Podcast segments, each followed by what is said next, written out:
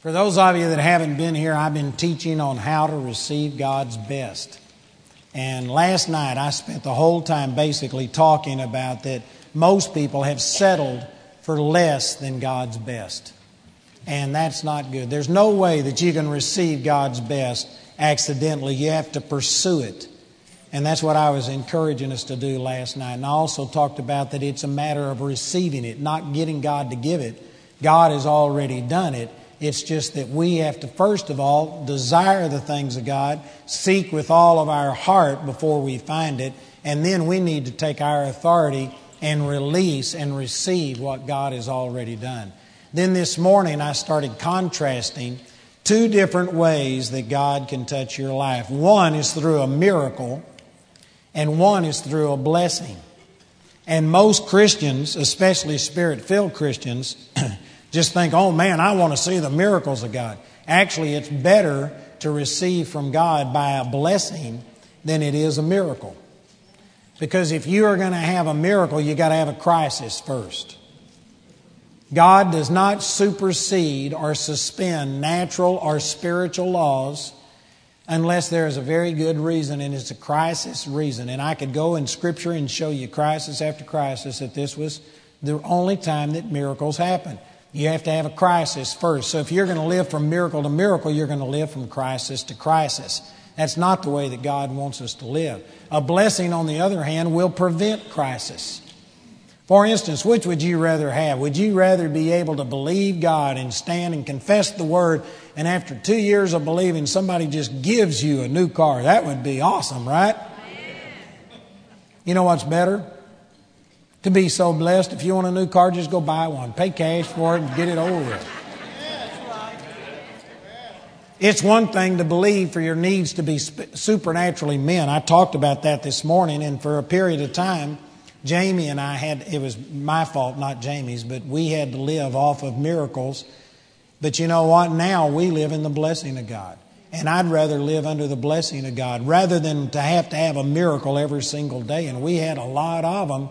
It's better not to even need a miracle. So a blessing will prevent a crisis, a miracle demands a crisis. A miracle is only temporary. A blessing, once it's given, is eternal. I'll minister on that tomorrow morning, and I tell you, that is something that'll change your life if you can understand that. And also, a miracle is never as abundant as a blessing. A miracle is just going to be enough to get you by.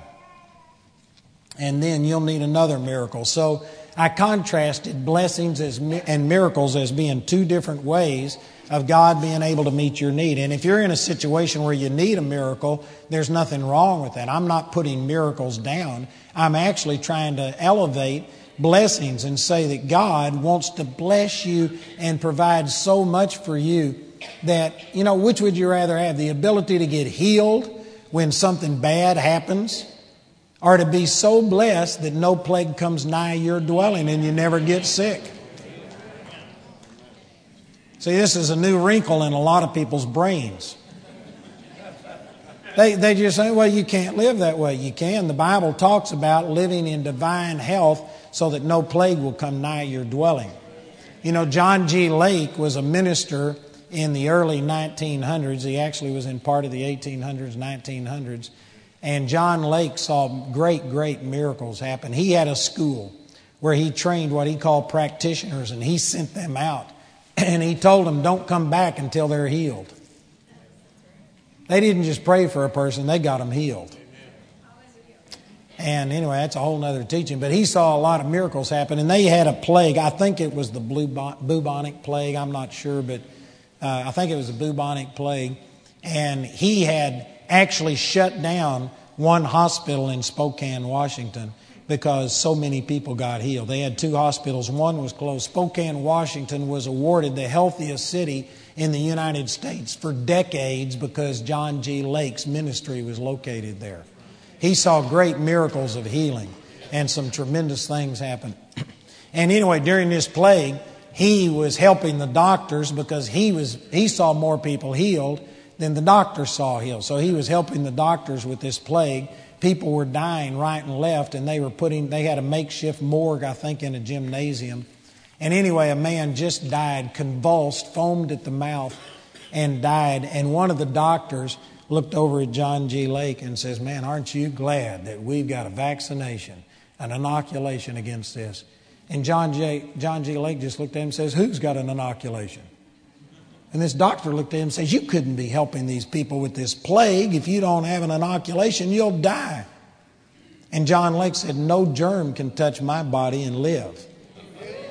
And this, this doctor, of course, didn't believe him. And so he says, I'll prove it to you. And he said, Take one of those microscope slides, one of those little glass things, and he says, Wipe that foam off this guy's mouth that just died. And they put it under a microscope, and you could see all of the germs just moving.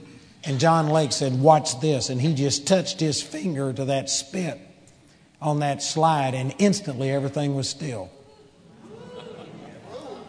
And some of you think you can't do that. That's what I want to teach you tonight is that this is one of the blessings spoken that no plague will come nigh your dwelling. There are examples like during the bubonic plague that swept the uh, Europe of, of um, one preacher that got up, and I mean thousands and millions of people were dying, and he stood at the edge of his town because that plague was just sweeping across Europe, and he stood there and said, "In the name of Jesus, this plague cannot come in this town." Not a single person in that town got the plague; it went all around them.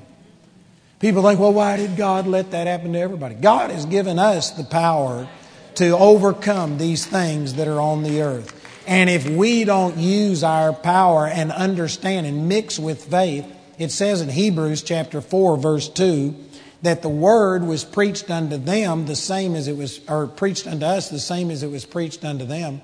But the word preached unto them did not profit them, not being mixed with faith in those that heard it.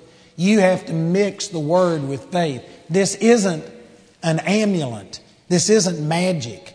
You don't just hold this under your arm and the miracle power of God flows. A lot of Christians really are kind of thinking like uh, vampires. You know, if you hold up the Bible or a cross, they just can't come near you. I think that's so stupid. Of course, vampires are stupid in the first place, but if there was such a thing as a vampire, I guarantee you he wouldn't cringe at the Bible or at a cross. The devil translated some of the Bibles. He's not afraid of the book.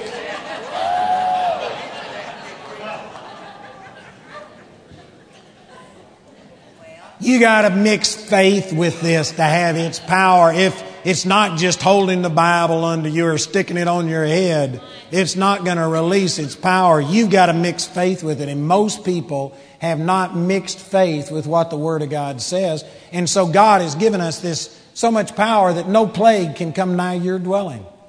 That you can walk in supernatural blessing and see God's blessing come upon you and overtake you. And people think, well, if that's so, then why hasn't it happened? Because you aren't believing for it.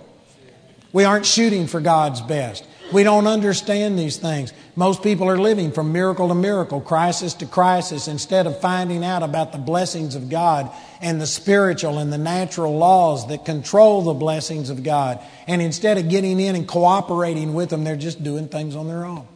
You know, in the, in the natural realm, people recognize that there are natural laws that you have to follow when you sow a crop. You can't just put the crop in the ground whenever you want to. You can't go out and plant your seed in the dead of winter. You got to wait until the soil starts warming up. There is a right and a wrong time to plant depending upon what you're growing. And then it takes time and you have to water it and you have to give it the right nutrients and different things can affect it. We recognize that in the natural realm there are natural laws that affect how a crop produces.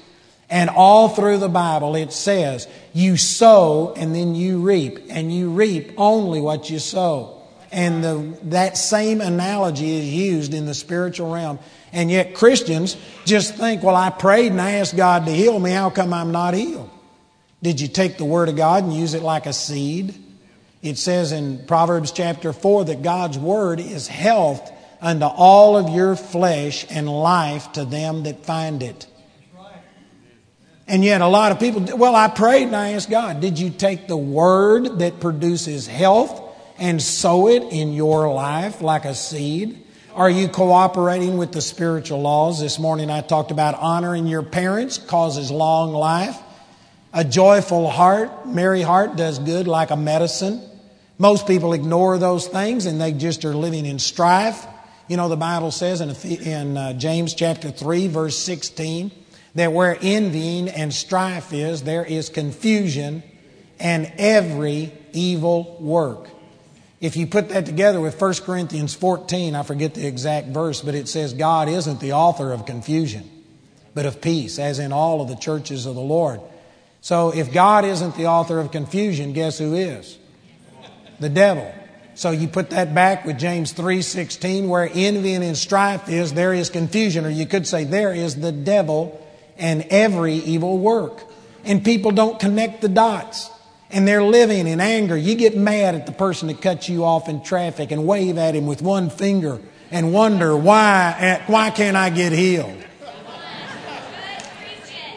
You know what? You are releasing the devil. Every time you get angry, every time you curse the politician that you don't like and speak bad about people, every time you gripe and talk about people behind their back, every time you get in a fight at home, you are releasing the force of the devil. Quiet in this Presbyterian church. Many of you grew up with strife. You grew up, you know, you had a double standard. Out in public, you do one thing, but when you get home, man, you let your hair down and anything goes at home. And you wonder why you're having problems at home. You ought to treat people better in your own family than you treat a stranger out in public.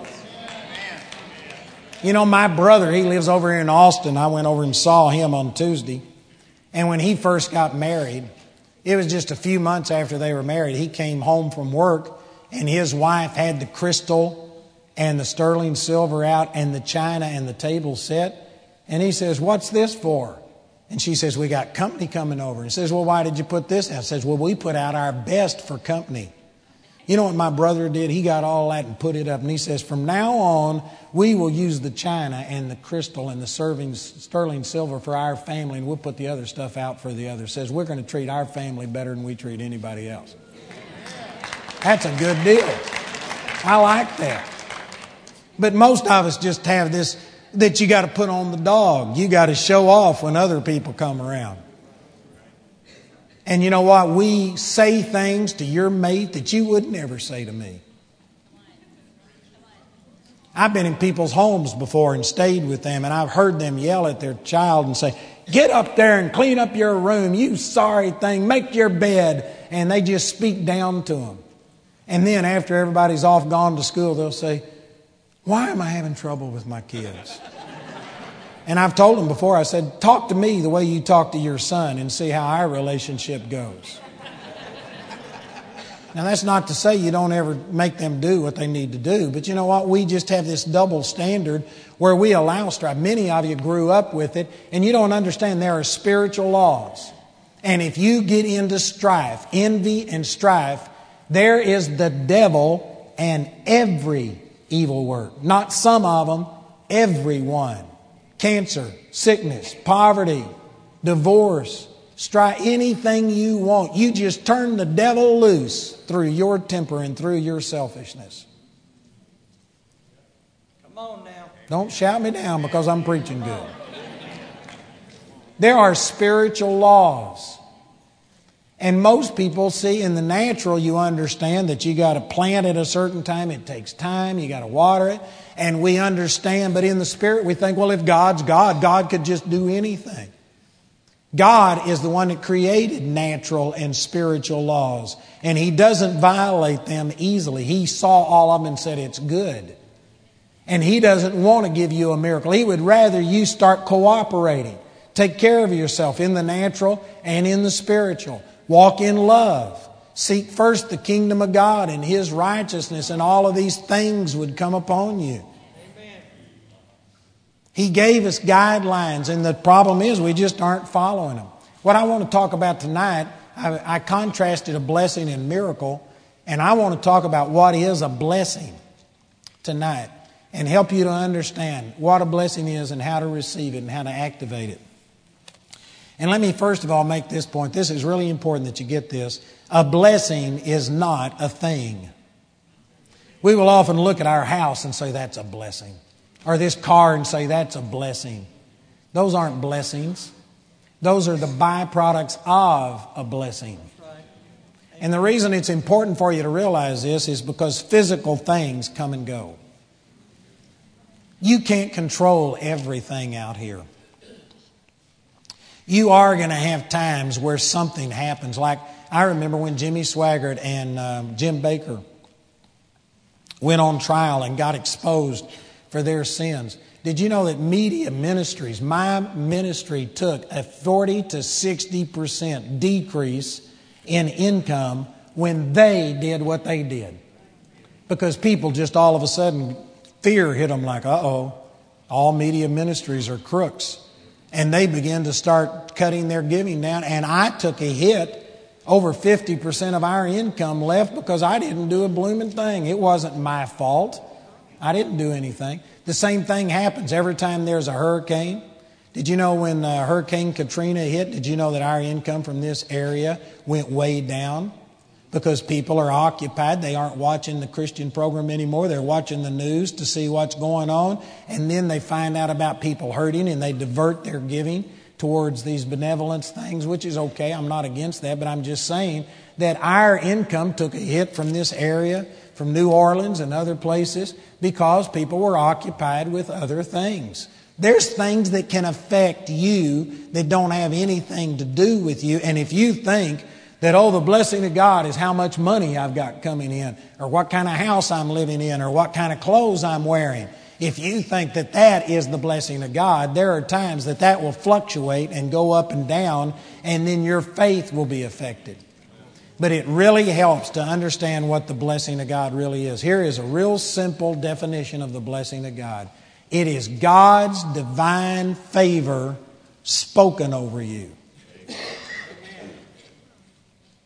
Now, I could spend a lot of time explaining that, but it has to be spoken over you.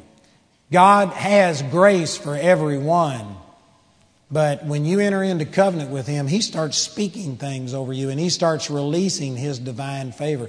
And this is what the blessing is. Here's another way of saying it. Most people, you know, you remember that old story about the goose that laid the golden egg? Anybody remember that? Most people want the golden egg. But what's really valuable, the, the golden egg or the goose that lays the golden egg? You know what? A house or a car or money in the bank or something could be considered an asset. And some people look at that and say that's a blessing. But you know what's the real blessing? Is the favor of God that produced all of these material, natural things.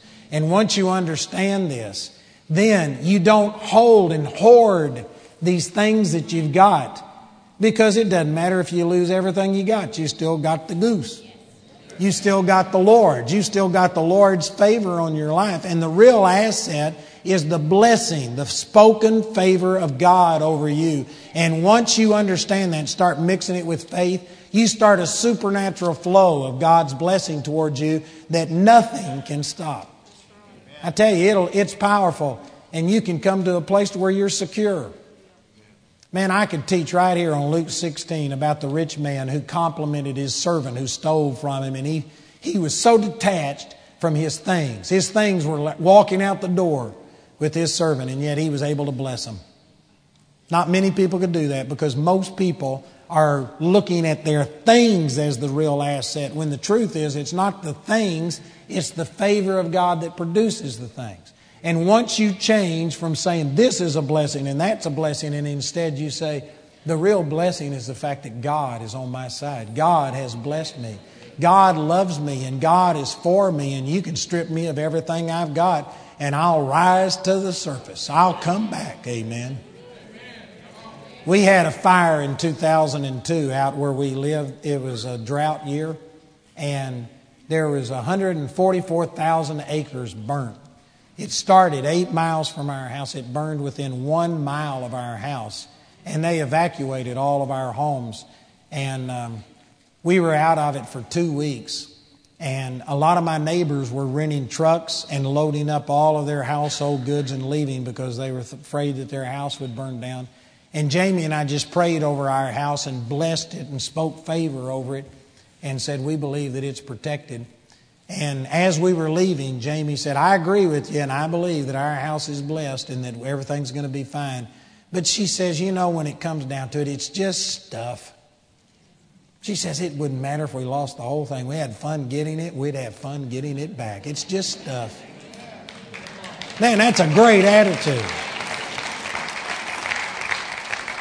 And if you've ever seen our house, we got a lot of stuff. It would take one truck to move Jamie's knickknacks. And then another truck to move the rest of the house. I mean, this is our dream house. We designed it, we built it and it's just full of stuff, but you know, it's just stuff. That's the right attitude. And yet there's a lot of people that hoard their stuff and they're afraid to give it away because they think that that is the real blessing of God. It's not. It's the favor of God that has been spoken over you that produces things that's the real blessing. So don't ever get your attention on things and think that this is how I'm blessed because things have a way of leaving, changing, breaking, growing old, needing to be replaced. You need to recognize it's the favor of God spoken over you that is the real blessing. And let me just share some important things here in Proverbs chapter 18, in verse 20. It says, A man's belly shall be satisfied with the fruit of his mouth, and with the increase of his lips shall he be filled. You know, I hadn't got time to go through every one of these, but I've actually preached on this verse for an hour and gone through every individual word. Words are important. It's using symbolism and says, You'll be satisfied with the fruit of your mouth. Fruit. That's like you plant a seed and something grows up and you get fruit. In other words, these words that come out of your mouth produce fruit.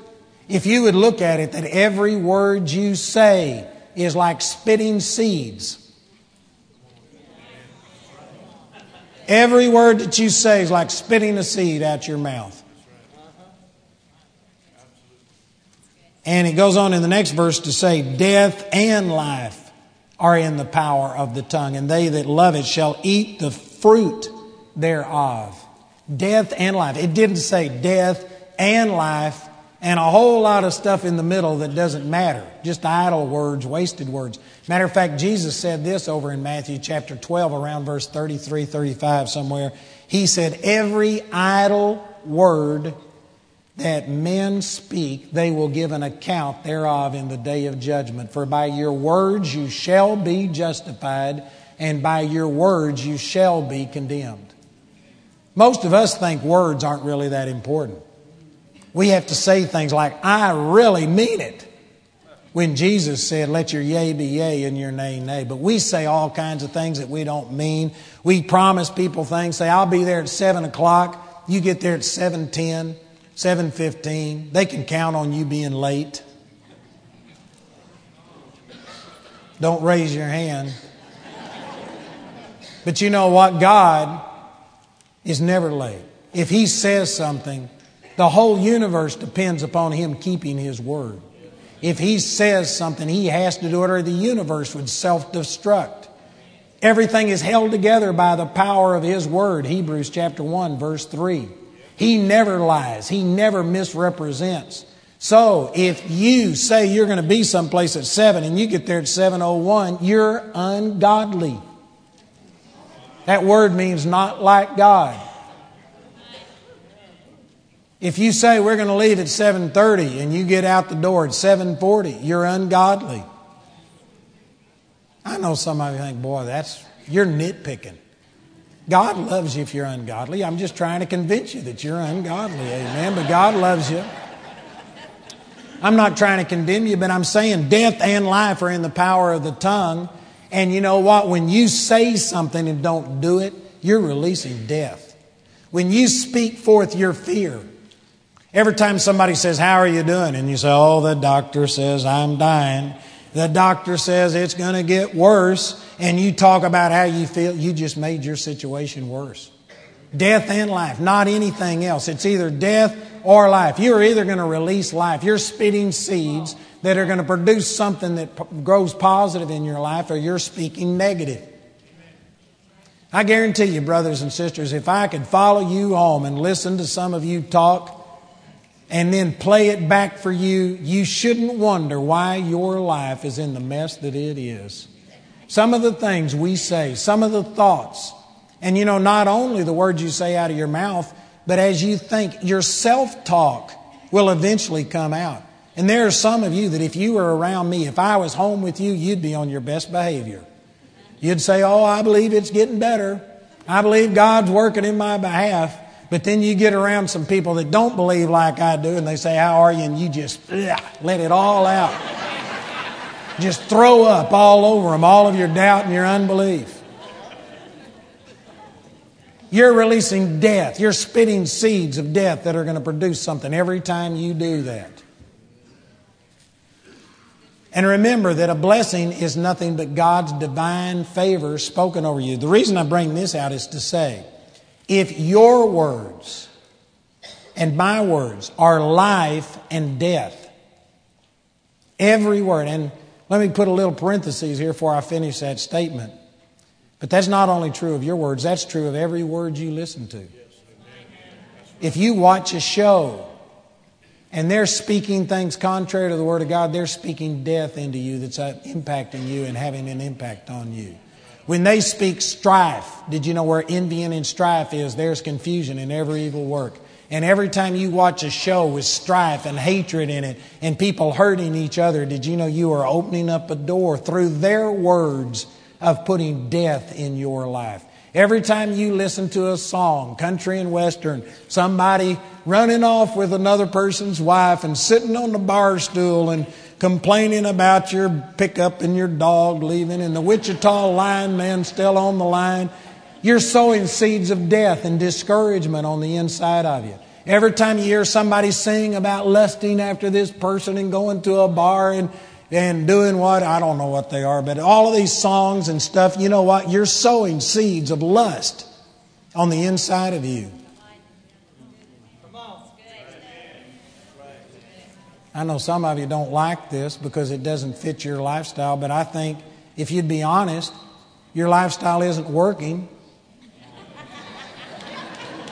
You're sick, you're poor, you're stressed, you know that there's something more than what you've got, and yet when somebody goes to telling you the truth, well, I'm not sure I agree with that. You know, if what, you, if what you're doing isn't working for you, why don't you listen to somebody that it is working for? Amen.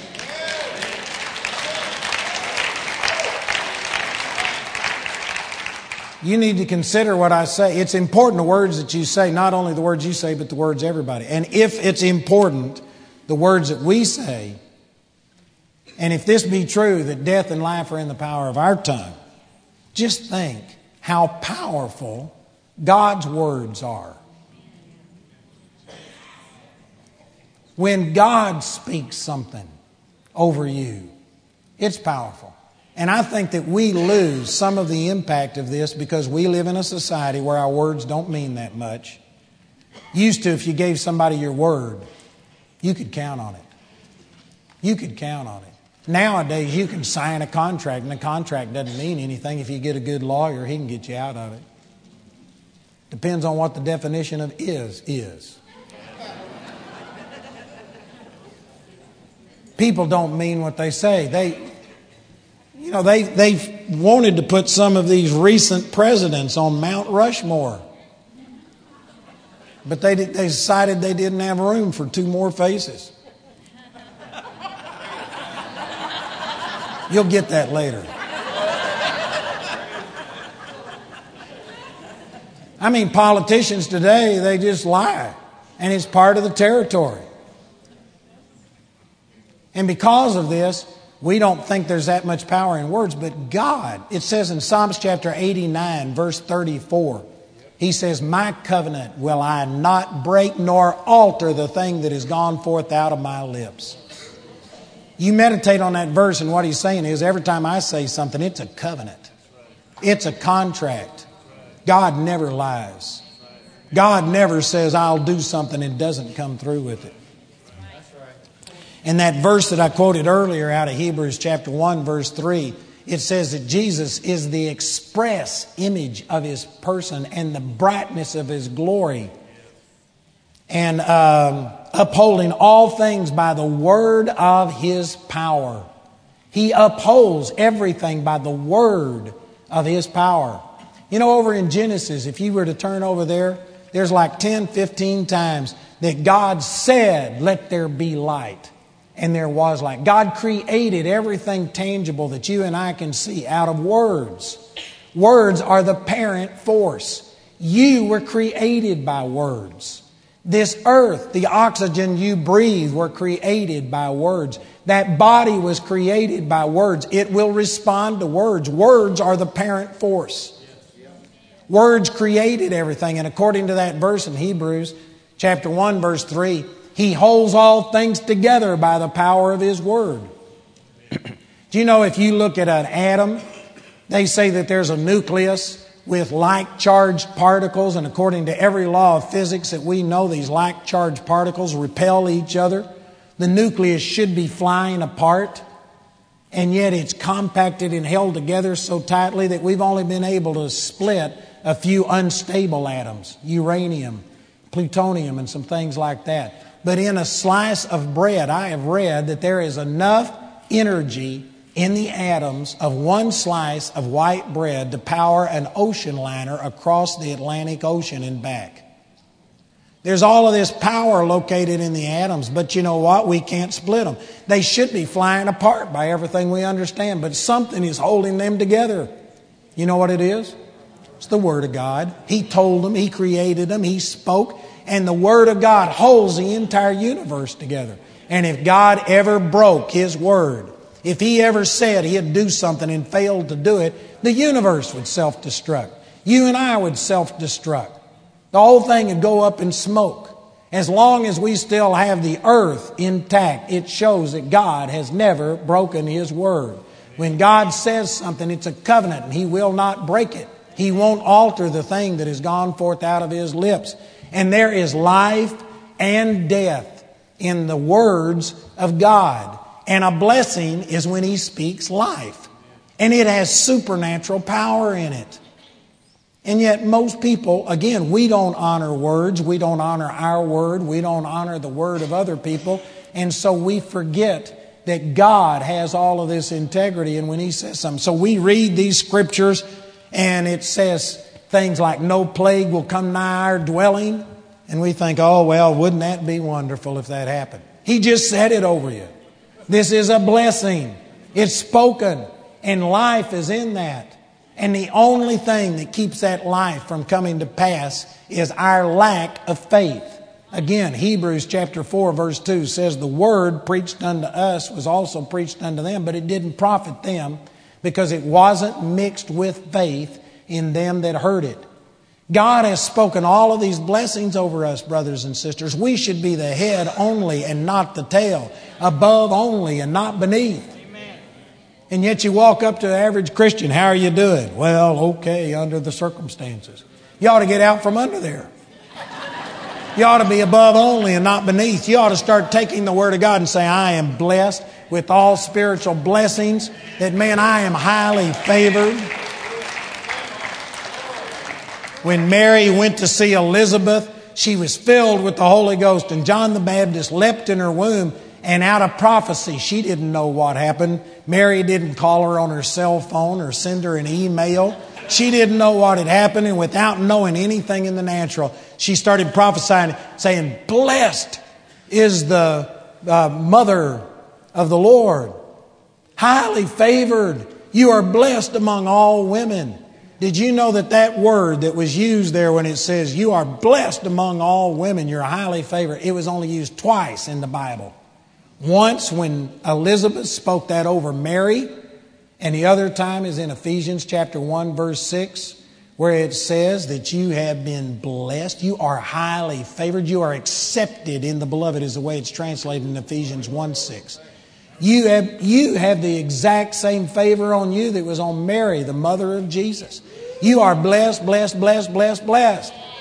And yet we haven't accepted it and seen the manifestation of it because we haven't received it. We haven't understood this. Most people don't think about the power of a blessing. Our Western culture doesn't think this way. But you know, in the Eastern culture, the words that you say are very important, and this is the culture that the Bible was written from. And when people said things, I mean, it was a covenant. They would have a blood covenant, they would strike a covenant and enter into covenant. And those covenants were binding. People would die over a covenant. Every time you say something out of your mouth, you're speaking a covenant. You may not know it, but you are releasing either life or death. It says over in Romans chapter 12, I forget the exact verse, but it says, Bless and curse not. He told us to bless. Let me just turn over here. I've got it marked. In Romans chapter 12 and in verse uh, in verse 14, bless them which persecute you, bless and curse not. You know why he told you to bless? Because you can bless. You know why he told you not to curse? Because you also curse. Some of you think, oh, I don't curse anybody. Every time you look at somebody and say, they'll never make it, you've cursed them. Every time you say, boy, that person, they, they just are rotten. I, they aren't going to make it. I, you know, I think they're going to die. I don't think they're ever going to get out of these financial bind. You know what? You're releasing a curse. You may not understand that, but it's absolutely true. Some of you were cursed when you were a child. Your parents told you you'd never amount to anything. They'd say, "I'm proud of your brother or sister, but you know what? You just you just don't have it." You know what? They spoke curses over you. It's like a prophecy. And the sad thing is, it'll come to pass unless you cancel it. It says over in Proverbs chapter 26, I believe it is, verse 2 or 3, or maybe, I don't know, it's right there close. Matter of fact, I'm over here in Proverbs. Let me just turn over and look this up so I don't misquote it. In Proverbs chapter 26, verse 2, as the bird by wandering, as the swallow by flying, so the curse causeless shall not come. There are curses out here in the world, but you know what? You can negate them if you don't submit to them. You have to yield to them. You know, people curse me all of the time. We've got hundreds of blogs written against me. One of them says, the most dangerous man in America. And I have people say terrible things about me and accuse me of things and stuff. But you know what? It can't affect me unless I yield to it, unless I mix it with faith unless I somehow or another empower it by worrying about it or thinking about it. The curse causeless will not come. But the sad thing is, many of us have had people in positions of authority, like parents or somebody or a teacher, say, You'll never make it. You can't do it. And um, you know what? Many people let that become a curse, just like a governor in your life that hinders you and and it has power in it. Words have power. You may not have sat down and thought about it this way, but every person in here has had somebody say something to you that's hurt you and that has hindered you. Many of you have gone through a marriage, divorce, or something, and you've had words spoken over you, and you've never gotten over those words. Many of you have had somebody reject you. Many of you have had problems in home or business or Maybe you've had a failure and people have spoken things about you, and your life is still bound by those words. There's power in words. You can break that curse. And one of the ways you break it is to recognize the greatness of a blessing over a curse. But you're going to have to start putting importance on words. You're going to have to start recognizing that if death and life are in the power of our tongue, and He told us to bless and not curse, then what must it be like when God says something over you? Like, no plague will come nigh your dwelling. He'll give his angels charge over you. You will not dash your foot against a stone. His angels will protect you. And on and on and on it goes. If we would quit transposing our culture and our unbelief about words onto God, but instead go back and study the Word the way it's written, and see what God says that He never violates His word. The whole universe is held together by the integrity of His words. Then go through and look at this like a legal document. And if He said something good about you, Man, that's it. He will never break this. This is what God says about me. By His stripes I was healed. That's a blessing that God has put over us. That we will be above only and not beneath, the head and not the tail. We will lend unto many nations, but we shall not borrow. They'll come out against me one way and flee seven ways.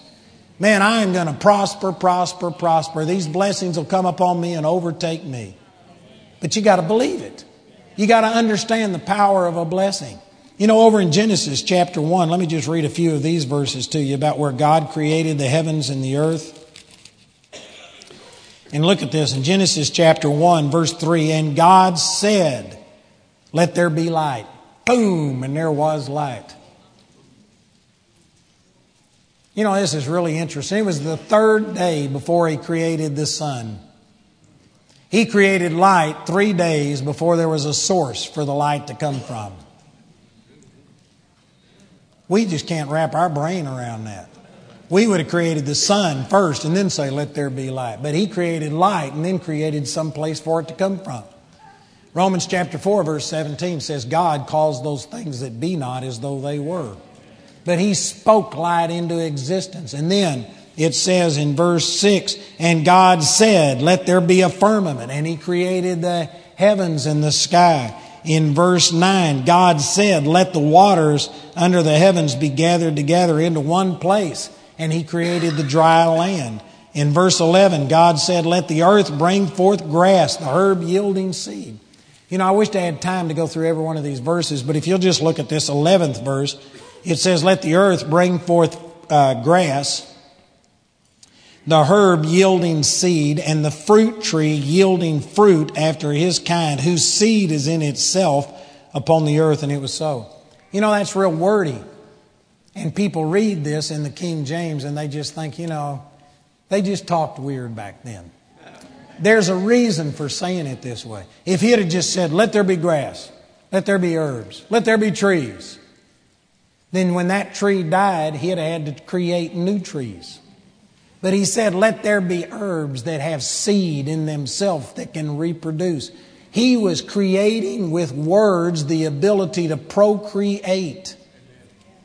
And because of this, he's never had to create another tree. He's never created another animal. He's never created another everything. He created everything so perfectly and then he rested because it was over. He spoke things. His words are important. There's reasons he said, let the earth bring forth herbs that, whose seed is in itself, who can produce another tree. Man, it's so important. Words. There's power in these words. And so then down in verse um, 14, God said, Let there be lights in the firmament of the heaven, and He created all of the stars and stuff. In verse 20, and God said, Let the waters bring forth abundantly and he created all of the creatures that live in the sea. In verse 22, it says, And God blessed them, saying, Notice that the way you release a blessing is by words. And here's what he said to these living creatures He says, Be fruitful and multiply and fill the waters and the seas and let the fowl multiply in the earth. You know why animals are able to reproduce? Because God said they could. He blessed them, spoke favor over them. Scientists will say that they've created life. Scientists have never created life. They can take a, a, cell that already has God's life in it and they can clone it. They can separate it and start the reproduction thing, but they can't create life. One of the definitions of true life is something has to be able to procreate, reproduce. If it can't reproduce, it's not life. Scientists have never created anything that's able to reproduce. They can't do it because, you know why it had the ability to reproduce? Because God said, be fruitful and multiply. And He hasn't said that to anything that a man's created. Life comes from God. It came through a blessing. Life as we know it didn't happen by some big bang or lightning striking, striking a pool of, of uh, what do they call it, slime or amino acids and boy if you believe that i got a bridge i'd love to sell you. Anyway i don't want to get off the subject but it's god's the source of life. God said you live you produce life. He created it and it came by his words. And these same words that spoke everything physical, you and me, and everything in existence into life, those same words are spoken all throughout the Bible that all it takes is your faith to release the power that's in that and start understanding the power of a blessing. Down in verse 24, and God said, Let the earth bring forth the living creature, and He created all of the animals that move upon the earth, and He blessed them and told them to be fruitful and multiply. In verse 26, God said, Let us make man in our image, after our likeness. And God created us by words. And in verse 26, God blessed them. And God said, This is how a blessing is released, is by words. You have to speak it into existence. He spoke the blessing of God. So the point I'm trying to get across is anything that God has ever said that is positive for you is a blessing. And all it takes is for you to put faith in that to release this power and start receiving it. You know, for time's sake, let me just refer to this, but over in the 27th chapter of the book of Genesis, well, let me back up just a little bit. In the 12th chapter is where Abraham came on the scene. And God told him in Genesis chapter uh, 12, verse 2, He says, I will bless you and make your name great, and you shall be a blessing. Now, that He didn't bless him at that exact moment. He said, I will bless you.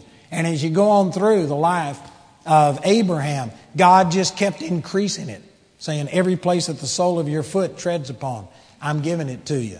If you can count the stars in the sky, number the grains of sand on your seashore, so shall your seed be. All families of the earth will be blessed in you. That was a reference to his seed, Jesus coming and redeeming the entire earth. And God just kept speaking positive things over Abraham. And because of it, Abraham started out with nothing and became one of the wealthiest men of his day, so much so that kings came out and said, Depart your wealth is greater than our entire nation because God spoke things over him. And then when God gave him his seed, Isaac, and in the 22nd chapter, he went to uh, offer Isaac. God said, You know, offer Isaac as a sacrifice unto me. And Abraham was willing to do it. He actually lifted the knife, and God stopped him. An angel stopped him, and there was a ram caught by his horns in the thicket. And God gave him that as a sacrifice. And then the Lord told him, He says, You know, from this time forth, now I know that, man, you love me, you honor me, and you didn't hold anything back from me.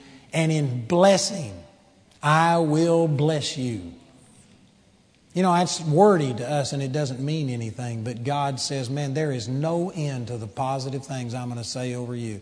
And God started blessing him and blessing his seed. And then in the 27th chapter of the book of Genesis, his uh, grandchildren, Isaac's children, uh, were born and uh, they were twins. And in the womb, there was this conflict going on between these two kids. They were fighting even in the mother's womb. And so Rebecca prayed and asked the Lord, What's going on? And the Lord told her, says, There's two nations in you. And the elder is going to serve the younger. He passed the blessing on in, Genesis, in Galatians chapter 4. It says that this was a symbol and type of how it's not by your human effort, it's the grace of God that causes everything to happen. And he was illustrating that through these two children. And so he made Esau, the older, servant to the younger. And Rebekah believed him, and she always honored Jacob. But Isaac actually liked Esau better and tried to pass the birthright on to him and the blessing of Abraham on to Esau. So the 27th chapter of the book of Genesis is where Isaac, he was old, he was about 110 years old. He actually lived to be 140 something. So he was very premature on this, but he says, I'm about to die and I can't see anymore. And he says, he said to his son Esau, Go get me venison and make me that meal that I love and come in and let me eat it, and then my soul is going to bless you. And Rebekah was in the house when Isaac told his son Esau that. And she always favored Jacob, and she knew what God had spoken to her that the elder was going to serve the younger.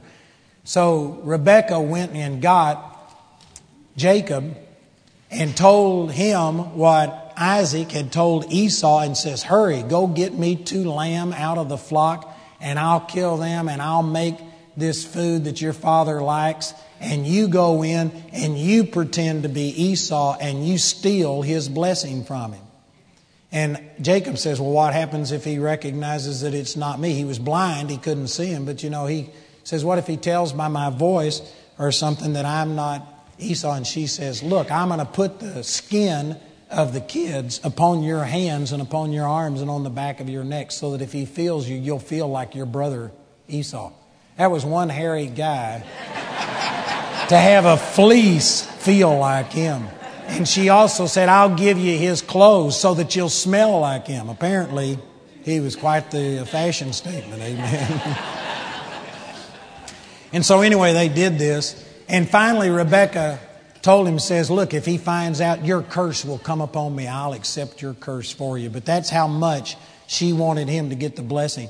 And so Jacob did all of this, and he went in and lied to his father and deceived him. His father felt him, and he says, Well, the voice is Jacob's, but the hands are the hands of Esau. And so he blessed him in the 27th chapter of the book of Genesis. Here's my point How many of you would have fought with your siblings when you left home to get your father's blessing.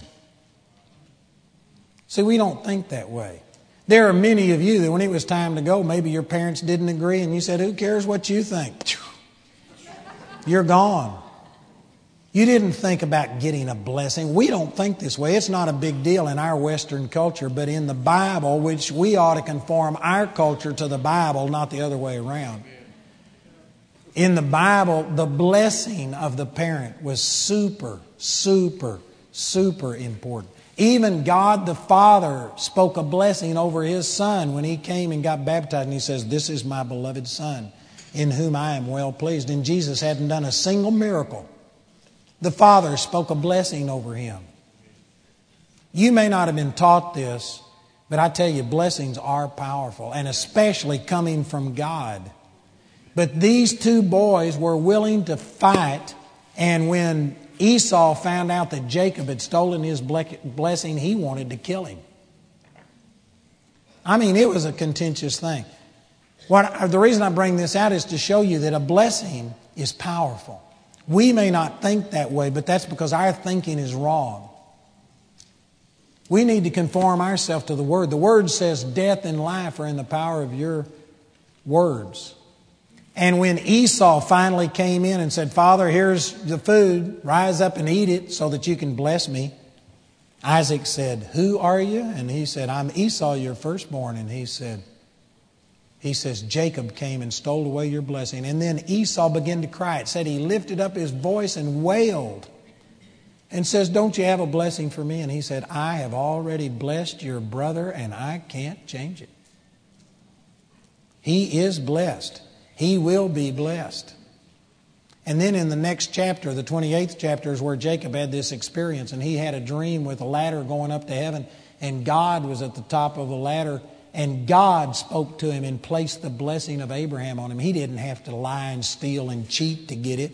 He got it in the next chapter in a vision between him and God. But the reason I bring all this out is to show how much they believed in the power of a blessing. I tell you, brothers and sisters, we need to change the way we think because most of us don't see it this way. But if you understood this and you started taking this as this is a list of all of the blessings that God has spoken over us. Deuteronomy 28 is 14 verses of blessings that you're blessed coming in, you're blessed going out. You're above only, you're not beneath. You're the head and you're not the tail. Psalms chapter 91 is all of the blessings that'll come over us. And there's just blessing after blessing written all through here. We need to start understanding this and saying, Father, you said this. You bless me. And start putting importance in words. You know, when the Lord was first showing me this, it's been 20 something years ago, there was a man in our church. His name was uh, Ralph, and he was a greeter. At our church. And he was kind of a short guy. He was about 70 years old, but he was just a happy guy. He loved everybody, and every person that came in, he would hug them. One time we had a bunch of Hell's Angels come to our church. There was about 15 or 20 of them. And there was this big old guy, must have weighed 300 pounds. Ralph couldn't have been over 120 or 30. And he walks up and sees this huge biker with nothing but a vest on, tattoos all over, and no shirt underneath his vest. And he looked up at this guy and he says, Well, everybody's got to go sometime. And he just reached up and hugged him. Told this guy, Glad you're here. He went down front, came forward, and got born again in the service. Turned out he was on the FBI's 10 most wanted list for murder or something. Ralph nearly passed out when he found out. but anyway, Ralph was just this guy. He was a great guy. And he was gone from church three weeks in a row. And I found out he had been sick. And then the next week I came back, he wasn't there. And finally, the third week, he wasn't there. And I just felt impressed to go over and minister to him. Turned out he had had pneumonia. He had been in the hospital, and they had let him out of the hospital, but he still had all of this phlegm that was in his chest. And he could barely breathe. He could hardly stand up and walk from the table to the bathroom or something because he, he just didn't have any lung capacity. He was full of all of this stuff. And so, anyway, I went over to talk to him, and he says, Man, I just don't understand it. I know it's God's will for me to be healed. I've prayed. I've gotten better, but he says it just is hanging on. And this was when the Lord was showing me the power of a blessing. And death and life are in the power of the tongue. And I said, Ralph, I'm going to pray over you. And what I did was cup my hands like this, and I put my mouth down to his chest. And I started talking to his chest based on uh, Mark chapter 11, verse 23. Say to your mountain, be removed. Don't talk to God about your mountain, but talk to your mountain about God. Instead of asking God to do it as if you have no authority and power, take your power and recognize. Man, I wish I had the words to make this clear to you, but there is death and life in the power of your tongue. Your tongue is a powerful weapon if it's mixed with faith. The problem is we speak so many foolish, idle words, we don't even believe our words. But if you can understand this and retrain yourself, there is life in your words. Raising from the dead power in your words. And so I cut my hands over his chest and I spoke and I said, Lungs, in the name of Jesus, I command you to be healed. I command all of this phlegm that's in his lungs to loosen and to come out of there now. And I blessed him and I cursed the pneumonia and said, You're dead. Cursed it. Death and life are in the power of the tongue. I cursed the sickness, spoke life over him. And did you know while I was praying, he had to push me away because he started coughing and he went and got a towel. And I mean, in 10 minutes, he coughed up all of this junk out of his lungs and he was normal in 10 minutes' time. He had been dealing with that for three weeks. But there's power in your words if you believe it. The problem is we've, con- we've confused our own heart. You stand there and say, In the name of Jesus, I'm healed, and your heart thinks, Is he kidding about this one the way he is about everything else? Is this like I'm going to be there at 7 o'clock and that means 7.30? What makes these words different than any other words? But you can get to a place where you believe the words you say. You don't say anything. You know, if you want me, if you want a compliment from me, you, you probably shouldn't come fishing. For one, I've had women come up before and say, Do you think this dress makes me look fat? They just shouldn't ask me things like that. I am at least kind enough to say, uh, You know, that's really not my expertise. You don't want my opinion. But if they press, I'm like, Oh, Honest Abe in that Geico commercial about, well, maybe. Oh, I'm not going to sit there and tell you a lie. Man, it confuses my heart.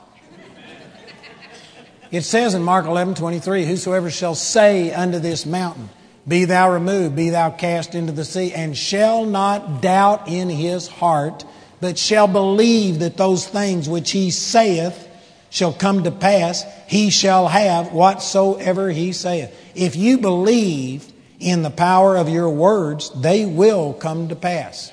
But if you don't believe in the power of your words, they won't come to pass. That's the only thing that keeps you from falling over dead when you say, Oh, that tickled me to death. You didn't believe it. You were just speaking idle words, but it's still negative. You just spit out some seeds. You have a culture of death and negativism. When you say something like, If I wash my car, I know it'll rain, you know what you're saying?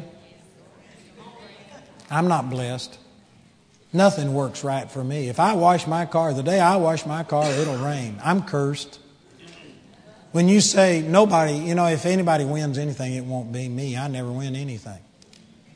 I'm, I'm never the one that prospers. I, you know what you're doing? You're cursing yourself every time you do that. That's right. You need to get to a place where you start understanding the power of words and you start using your words to bless and curse not. Not only other people, but bless yourself. Speak to yourself and say, Body, you are healthy in the name of Jesus. Body, you function properly. Most people don't speak what they want to have, they speak what they have. But again, Mark 11 23 says, Whosoever. That means, in the Greek, it means whosoever. It means anybody in here. Any person in here. Whosoever shall say, that's talking about your words, with your mouth to this mountain, Be thou removed and be thou cast into the sea, and shall not doubt in his heart, but shall believe that those things which he saith, there's words again, will come to pass, he will have whatsoever he saith. You got to believe that the words you speak come to pass. And every time you say something and don't bring it to pass, you are confusing your heart. You know, there's a woman that put out a book, uh, something about who switched off my brain. And basically, that book is saying that your body listens to your words. And if you have toxic thoughts that are expressed through toxic words, your body starts bringing those things to pass. And I forget the exact statistics, but in this thing, it's a scientific book, and it's talking about that your brain communicates with every cell in your body billions of times a day. There is constant communication going on. And when you start thinking and talking negative, it, it, releases that negative thought and feeling throughout your entire body. You can start speaking that, man, I'm really tired. Boy, I feel bad. And you know what? Your body will go to shutting down and getting ready to rest. You can go talking about, man, I have pain everywhere. And your body will start searching and amplifying pain. Or you could start speaking life and say, in the name of Jesus, I have it. Like again, that verse, Mark 11 23, it says, You will have what you say. Most people are saying what they have when the Bible says you can have what you will say. So either speak what you have or have what you say. You can use your tongue to fight the devil. You can use your body to resist sickness and disease and poverty. And yet, most people don't have this concept that I've talked about tonight about the power of words, especially the power of God's words spoken over us. And so we hear these things, but we don't mix it with faith, and we just think that God's words are like our words. Maybe that only applies to some people. Maybe He didn't mean it today. Maybe it doesn't always work.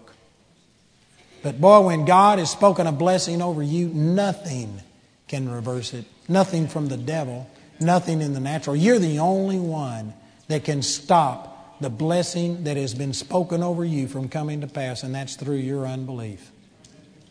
But if you would get into the Word and begin to start understanding the power of a blessing, find the things that are written about you. With long life will I satisfy you and show you my salvation. You go and you take these things. And if it if God spoke it over somebody, it says Abraham's blessings are ours. Galatians chapter 3 verse 12 and 13. So anything that Abraham was blessed with, I've got those blessings. That's not talking about things. I don't want his 4,000 year old dead cattle and rotten tents. But I want that blessing, the divine favor of God that was spoken over him to where anything that he touches is blessed. That you will have favor, you will be a blessing. Those things have been spoken over me because Abraham's blessings are mine, that the blessings of Abraham might come upon the Gentiles through faith, Galatians 3:13. Man, you go to scriptures like this, you find this, and you start speaking this, and you train yourself that I believe what I'm saying. I'm releasing life instead of death. And you start blessing people. You know, most people don't know what I'm doing, but when I pray over people, yeah. I do this. I speak and I say, Body, you are healed. You are blessed. Greater is He that's in you than He that's in the world. Sickness, you are dead. I curse you, cancer. I command you to die. Proverbs 18 21, death and life. I use death against sickness and disease, and I use my tongue to speak that you're healed. Body, you are recovering. You know, sometimes I talked to one woman tonight who had arthritis.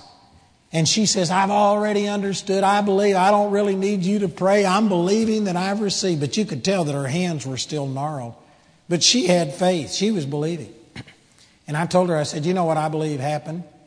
You got rid of arthritis. You got rid of the demon. You don't have arthritis, but now you got all of the effects that arthritis has done to you. And you, most people don't understand this. You not only need to drive out the sickness, but you need your body to recover from the damage that sickness did to you. It's like when Jesus rebuked the wind and then commanded the sea to be still. He rebuked the source of all of the agitation in the high waves, but then he didn't wait on things to just calm down naturally. He took his words and said, Peace, be still, and boom, instantly the sea was still. You got to do both. You not only got to curse cancer and command it to die, but now cancer is eating up part of your body. Start using your tongue and bless your body and say, Appetite, you are coming back. Man, I'm not toxic anymore. I am feeling well. You speak life over yourself. You go to blessing yourself. And when somebody says, How are you? Don't say, Oh man, I, the doctor told me I've got a one in 100% you know, chance of living. Don't curse yourself with your tongue. Some of you, well, I'm just trying to be honest. Forgive me for being blunt, but that's just stupid. You got death and life in the power of your tongue. Why would you speak forth the negative? I'm not saying that you deny that it exists, but you just always speak forth the life. Don't emphasize the negative. You know, Jesus, when he went to raise Lazarus from the dead, the 11th chapter of the book of John, he, uh, they told him that Lazarus was sick, and he waited two days, and then he told his disciples, he says, Let's go back into Judea so that I may, our friend Lazarus is asleep, but I'm going to go awaken him out of sleep. You know, this is just andiology. I believe Jesus completely understood the power of words. He's the one that spoke everything into existence. He knew that the word death, dead, would cause fear, finality, unbelief. So he didn't use the word dead because the way we use dead, it's like it's the end. But all dead is, is just you leave this realm and you go into another realm. It's not final. And anyway, Jesus didn't want to say dead because it would cause fear and doubt and unbelief. So he used the word sleep. But his disciples said, Well, he's been sick. If he's sleeping, he'll do well. They didn't understand what he was talking about. So finally, Jesus said, Our friend Lazarus is dead. He didn't deny what was actual, but he just but he went on and countered it. He says, But I go that I am going to raise him up. I'm the resurrection and the life. He didn't just say a negative, but he spoke the negative and immediately countered it with what he was going to do. So if you I think it's better not to even speak forth all of your hurts and fears and pains. Don't even speak death at all. But if somebody misunderstands, here you are looking green, and they say, Boy, you look bad. Instead of saying, No, I don't look bad. I'm healed in the name of Jesus. An unbeliever might not understand that. So you could say something like, Well, I know what I look like, but by the stripes of Jesus I am healed, and turn it around. So it's not totally wrong to speak what you feel. It just depends on where you put your but. If you say, well, the Bible says I'm healed, but I really feel bad, that's not good. But if you say, you know, I may not feel good and I got a bad report from the doctor, but in the name of Jesus, I am healed. Resurrection life is in this body and my body is recovering. If you do it that way, that's okay. So I'm not telling you to stick your head in the sand and act like you don't have problems. That's not what I'm talking about. But I am saying that we ought to use our words to speak life. And uh, words, your words are powerful, but if you can find the pl- promises of God, the spoken favor of God over you, and go to speaking them out of your mouth and get to a place to where you believe that the words you speak come to pass then I guarantee you it is limitless what God can do in your life. But our unbelief, our idle words that we speak, the negative things that we speak when you don't even want it, and yet you say these rotten things, you're going to have to start bridling your tongue. James chapter 3 talks about a perfect man. It says, a person who can bridle their tongue is a perfect man. The word, your tongue is like a fire Behold, how great a matter a little fire kindles. And the tongue is a fire, a world of iniquity, and it sets on fire the course of nature, and it is set on fire of hell. Your words are important. Every word you listen to is important.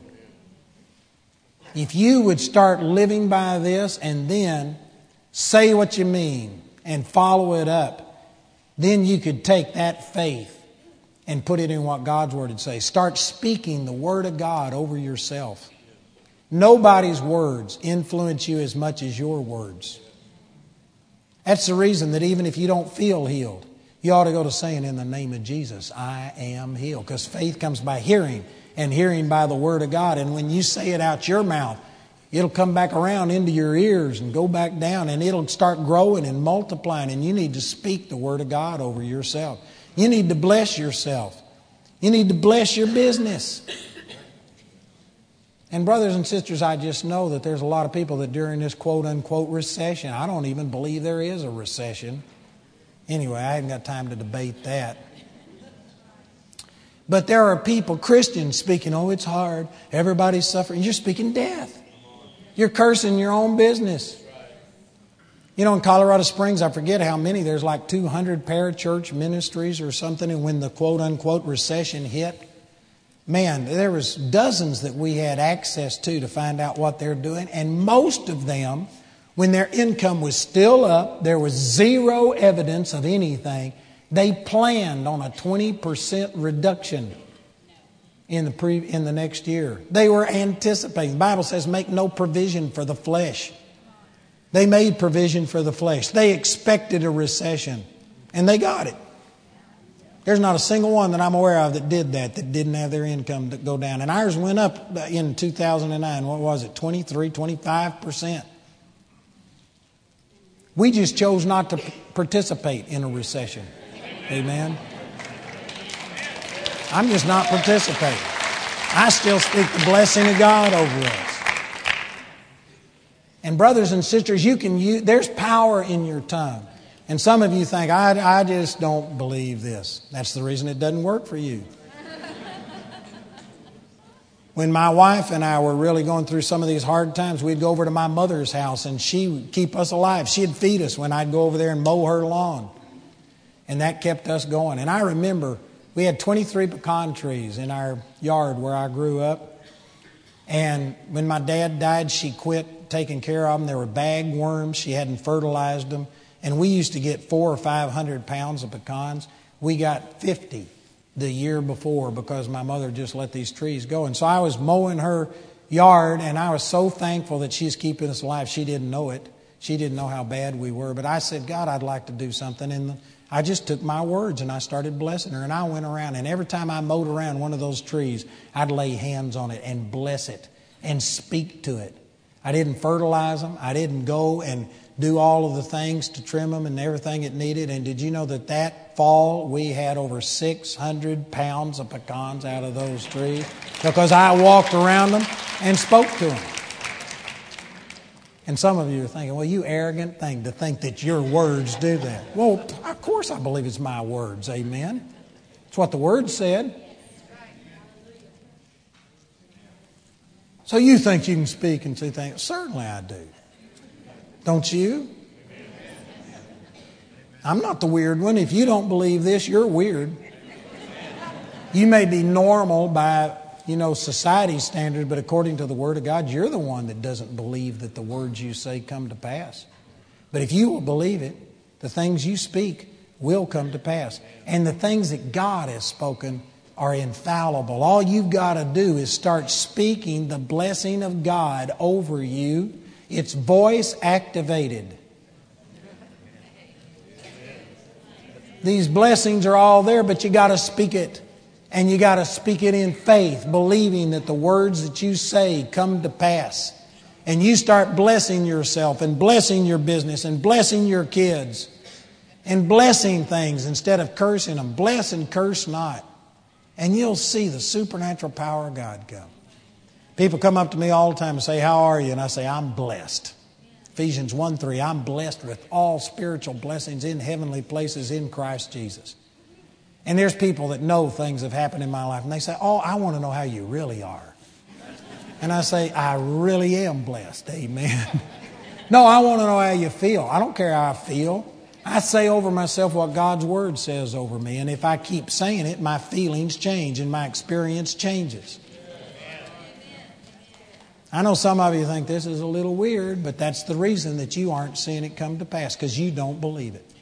I challenge you to believe it, to understand that the blessing is God's favor spoken over you, and the Bible is full of hundreds and thousands of blessings that have been spoken over you, and you got to go to it, mix it with faith, and then voice activate it by you speaking those things over yourself. Amen. And if you can say it, it will come to pass. Amen? Isn't that awesome? Thank you, Jesus. Hallelujah. You know, I want to give an invitation for.